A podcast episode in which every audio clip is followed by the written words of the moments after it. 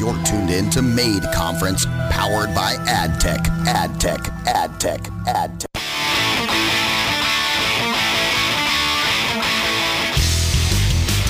Hello, everybody. This is Lori H. Schwartz, your tech cat, and we are rocking out here at MADE, powered by AdTech Conference 2016 in New York City at the Javits Center. And I am sitting down with Tom Goodwin, who is the EVP of Innovation at Zenith Media. And Tom just spoke on a panel. Hello, it's great to be here. Thanks for inviting me on the show. Oh, oh I'm so happy to have you.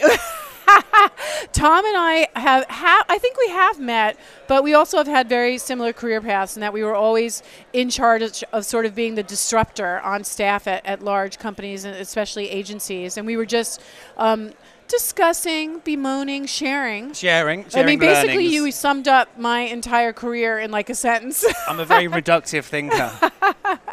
well, what did you talk about on today's panel? Uh, we had a wide-ranging conversation about everything new in the industry, which is kind of where my role comes from. Um, you know, I kind of profoundly believe that advertising hasn't really changed that much. We've talked a lot about change, but we haven't really done the kind of hard work and the hard thinking that's required to change the industry. Um, so every panel I pretty much speak on, including today, is about some of the changes in behavior, some of the changes in technologies, uh, some of the changes in expectations for the developing world. Um, and what we can do about that. So everything from artificial intelligence all the way through to virtual reality, through to programmatic. Uh, and I try to take a very sort of positive but disruptive view on things where I can talk about all the amazing things that we will be able to do in the sort of moderately far future. Uh, rather than the current uh, environment, which is so complex and messy, it's, Yes. it's quite hard to, to do Is, things. is it six months out that you're looking? Three years? Like, like what's the time span? If I I don't want to go all sort of William Gibson on you about the future being here but not evenly distributed, but the reality is that there are some things which are there for the taking but we're still not doing anything about. So, Mm-hmm. you know, the world of, of kind of instant messaging for me kind of fits into that category. yeah. So that's a conversation for today and let's do some stuff. And then other aspects, you know, like in all reality, I think the changing media environment caused by self-driving cars is probably further away than we realize. I think, you know, 2030 is probably going to be the time when we Mm-hmm. and they're they're talking about it now, like it's five years away. yeah, I think um, you think that's cray cray? it's uh, Uh, maybe it's that my viewpoint on the world has changed as my job has become so technology centric and my Twitter feed is curated around that. But I feel like increasingly we think that all these big things are just on the horizon, that everything's going to be radically different. You know, th- whether it's like the adoption rates of virtual reality, whether it's uh, a technology like Magic Leap, whether it's self-driving cars, I actually think that most of these things are probably we're probably talking about them too much right now, and then by the time they arrive, we're going to be so bored and tired of it that uh, we'll kind of forget that we ever talked So we're about it. we're too, we're too early talking about it. What turns you on personally the most of all these different categories? I think I mean, do you get turned on by your job? very uncomfortable question. I think for me, what I love is the application of technology to make consumers' lives better. And Okay. that sounds a bit like a sort of GlaxoSmithKline uh, creds deck, but like we don't have time. Like we, we spend our entire Get out of my head, Tom. we spend our entire life like with media and messages bombarded at us from every direction. Yeah. And I think so much about advertising is about extra and it's like have this brand story, upload your photo, click here, do this, save that, share this. And, and any technology that helps make my life easier is what I get excited by. And Right, it, it makes right. me sound very pragmatic and like I'm but not doing my job very true. well. But it is true. It if, is. If it, works, then you're happy. It's when um, you know one of the low-cost airlines in England is called EasyJet, and when you have their app. Uh, you know, two years ago on their app, it would tell you when the plane was boarding. Yeah. I mean, it's not the most exciting piece of technology But in the it works, but it's as a convenient, it person, did its job. You're you're in a bar and you have reassurance that now is the time to go to the is gate. that where EasyJet would find you, Tom, in a bar? Uh, at occasions, sometimes in the BA lounge. Um, But it, it sounds horribly boring to talk about that. Yeah. But that was that was amazing. Mm-hmm. Like when I go on Google Maps right now and I need to go back to the office quite soon, when I type in the destination of the office and I get you know three rival car share companies all telling me exactly how long it's going to be before the car arrives, how long it's going to take me to get there, how much it's going to cost me, and I can book that with a swipe. You know that is really quite profound. Yeah, So yeah. whether you know whether it's hotel tonight, whether it's uh, mobile coupons that allow me to sort of redeem things Right. you know effortlessly, it's actually the application of technology that makes things easier that I get most excited about. I think um, you've just described sort of my experience with um, Alexa, with Amazon Alexa, because I have them throughout my house. Okay. And I work out of a, a home office, and Alexa powers my musical experience all day through Pandora. But does it work though? It, it does. All it right. totally does. Can you so, come to my house and sort out Oh, yes, I will. So I literally all day long go Pandora, create the Ella Fitzgerald channel, and then I get this great curated mix for a couple of hours of you know sort of 1950s light jazz, whatever you know, um, and and it's just because I can't remember the names of artists, I can't remember songs, so I like to use sort of an aggregator name. But, but I am obsessed about that. And then in the morning, I do Alexa news briefing, and it takes me through NPR and I all that, that, stuff. yeah. So, um, and we have them in almost every room. Okay. you Well, what, I- what I like about that is the technology has become the support function. Like um, the beautiful thing about Alexa is is almost a kind of metaphor for how technology should, should be, in that you notice it when it's working, it sort of augments your life, but it's not sort of foreground. And I think the next stage, not that you've asked me about this, but if you did ask me what you, I think these things are going to become, Yeah, it- it's where everything starts to sort of connect with each other. Yeah. I think um, we've sort of built the the infrastructure in the internet, but we don't have quite got the sort of protocols and the processes in place.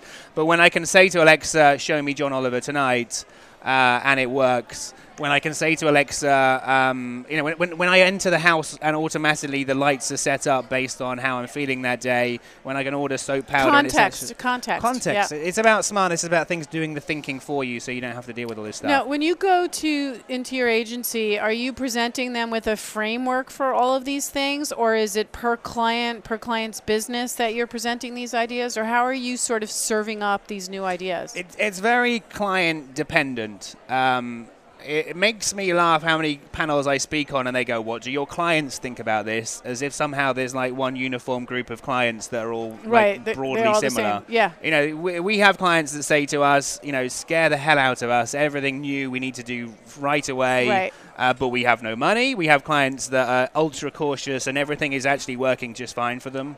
Again, we assume that change is constant everywhere, but actually, you know, if you're selling laundry powder, like life is not that different today as it was five years ago. Uh, so there are some people that don't want to change anything, and for good reason, and, and everything between the two. There are some people that got huge amounts of money but won't do anything. Some people have moderate amounts of money and don't try anything. So I think um, how I approach this is very specific per client, both in terms of their business reality and their personal reality, and it's also very dependent on where I can add the most value. because actually, um, you know, I think airlines have a relationship with people which genuinely gives them lots of opportunities to do things better. You know, car rental companies, hotels, retailers, probably the same. You know, if you make soup, um, things are probably not quite so uh, expansive. So it's it's the other thing that I loved when I was at the lab, and it was fun before it got unfun. It was always fun. Well, when it was really fun, I loved working with multiple business categories because I felt like having perspective from Totally. different businesses yes. was helpful to the other businesses. Absolutely. You know, because I had colleagues coming in who only worked on Microsoft, yes. and they only thought about that, and I think that's so limiting. I think it's the best thing. I think um, the more our jobs are about variety and width, the better. And that includes um, width around the sort of demographics. It includes sort of width around categories, width around sort of different stages of sort of business transformation, but even geographically as well. Um, as you may be able to tell, I'm English, and and I they're knew you were something-ish, but I yeah. w- I haven't seen you in Austrian. synagogue, Uh, so I knew it wasn't my ish. every every week. Um, but it means I've got a Bit of a global thing where sometimes I go to China and I just stare at people um, and look at what they're doing. uh, Is China the place to be to, to sort of see I think, cutting edge um, stuff? In some ways, like Yeah. it sounds a Behaviors. bit. It sounds a bit simplistic. I mean, I think The, the WeChat stuff is pretty cool. Ideally, we'd sort of spend a bit of time in Estonia, you know, a couple of weekends in Bucharest, then go to like Tel Aviv and then Shenzhen and then Yeah. some small hill town. I do want to hang out with you because you're, you're interesting. it's interesting. I have right? my moments. Um, So I I think ideally you'd sort of be on this constant tour, which probably wouldn't involve going to Cannes. Yeah. Um, and probably would involve going to some weird sort of medieval French hillside town and right, and where they're doing something interesting. Yeah. drinking sort of pastis. Yeah, there I'm seeing a theme with you. I think. true. bars and. Uh, But I I- ideally, you'd go everywhere, and then you'd sort of see it all in perspective. Because again, if you if you just went to Shenzhen and you saw people on the subways using their Huawei devices, accessing ultra fast Wi-Fi, and sort of endlessly, moronically staring into phones, you sort of missed the reality of the fact that actually a lot of the people that we're talking to are 65 year old people who live in Cotswold villages, uh, for whom streaming TV is quite new, and actually they've got all the money these days. So I think um, I think our, our job is to take it all in and then to sort of progr- process and produce sort of outputs um, that include all of it.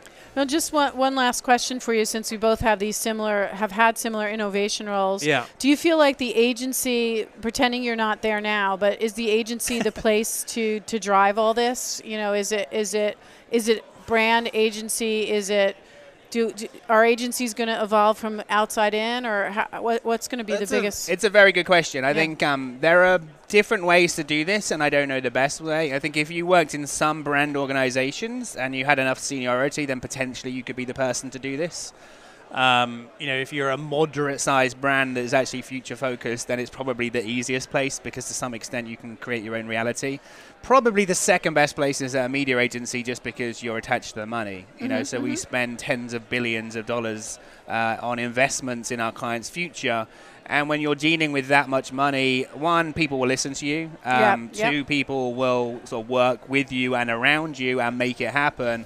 Uh, and three, you're surrounded by relatively large figures that mean that an investment that's you know about something that's unproven uh, that you can learn from doesn't seem like a vast amount of money in that context. Oh, that's a really good perspective on this.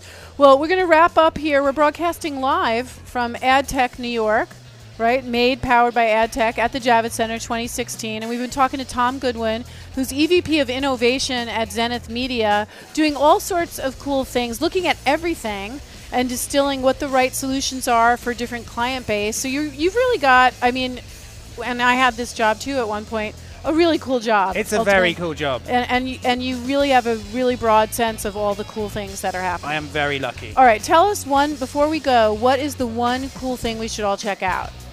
Uh, Any one cool Uh, thing? technology. Yeah. Um, if we could try Magic Leap, Oh, I think we would either. we? It's it's either going to be the most life changing thing that changes the face of reality, or the next Theranos. right. Um, the biggest money spend. for legal no- reasons, I'm probably thinking it's the former. Yeah, yeah. Um, I can't. I can't. I can't wait for that one too. And also, I want to get my hands on a Hololens. You probably have. I haven't- have. I was haven't very early to try that. Yeah, I haven't It's with it. amazing. Yeah, it's totally amazing. yeah. Um, but um, again, we need to be, you know, you try these things, it's incredible. You can't sleep that night because it's so mind bending. And then you sort of live in the real world and you think, well, actually, the thing about sort of AR or VR is they all sort of assume that somehow life is not great. And um, I'm a lucky person. And for me, I quite like touching things and feeling real things. So Right, you want to dance between the, world. Yes. Well, we're wrapping it up here. Tom Goodwin, um, fascinating dude to talk with. Zenith, and we can find you at, at Tom Goodwin or at Tom F. Goodwin, I think I at am. Tom F Goodwin Yeah. because he's doing such cool stuff all over the world. Back to you, Ryan Treasure.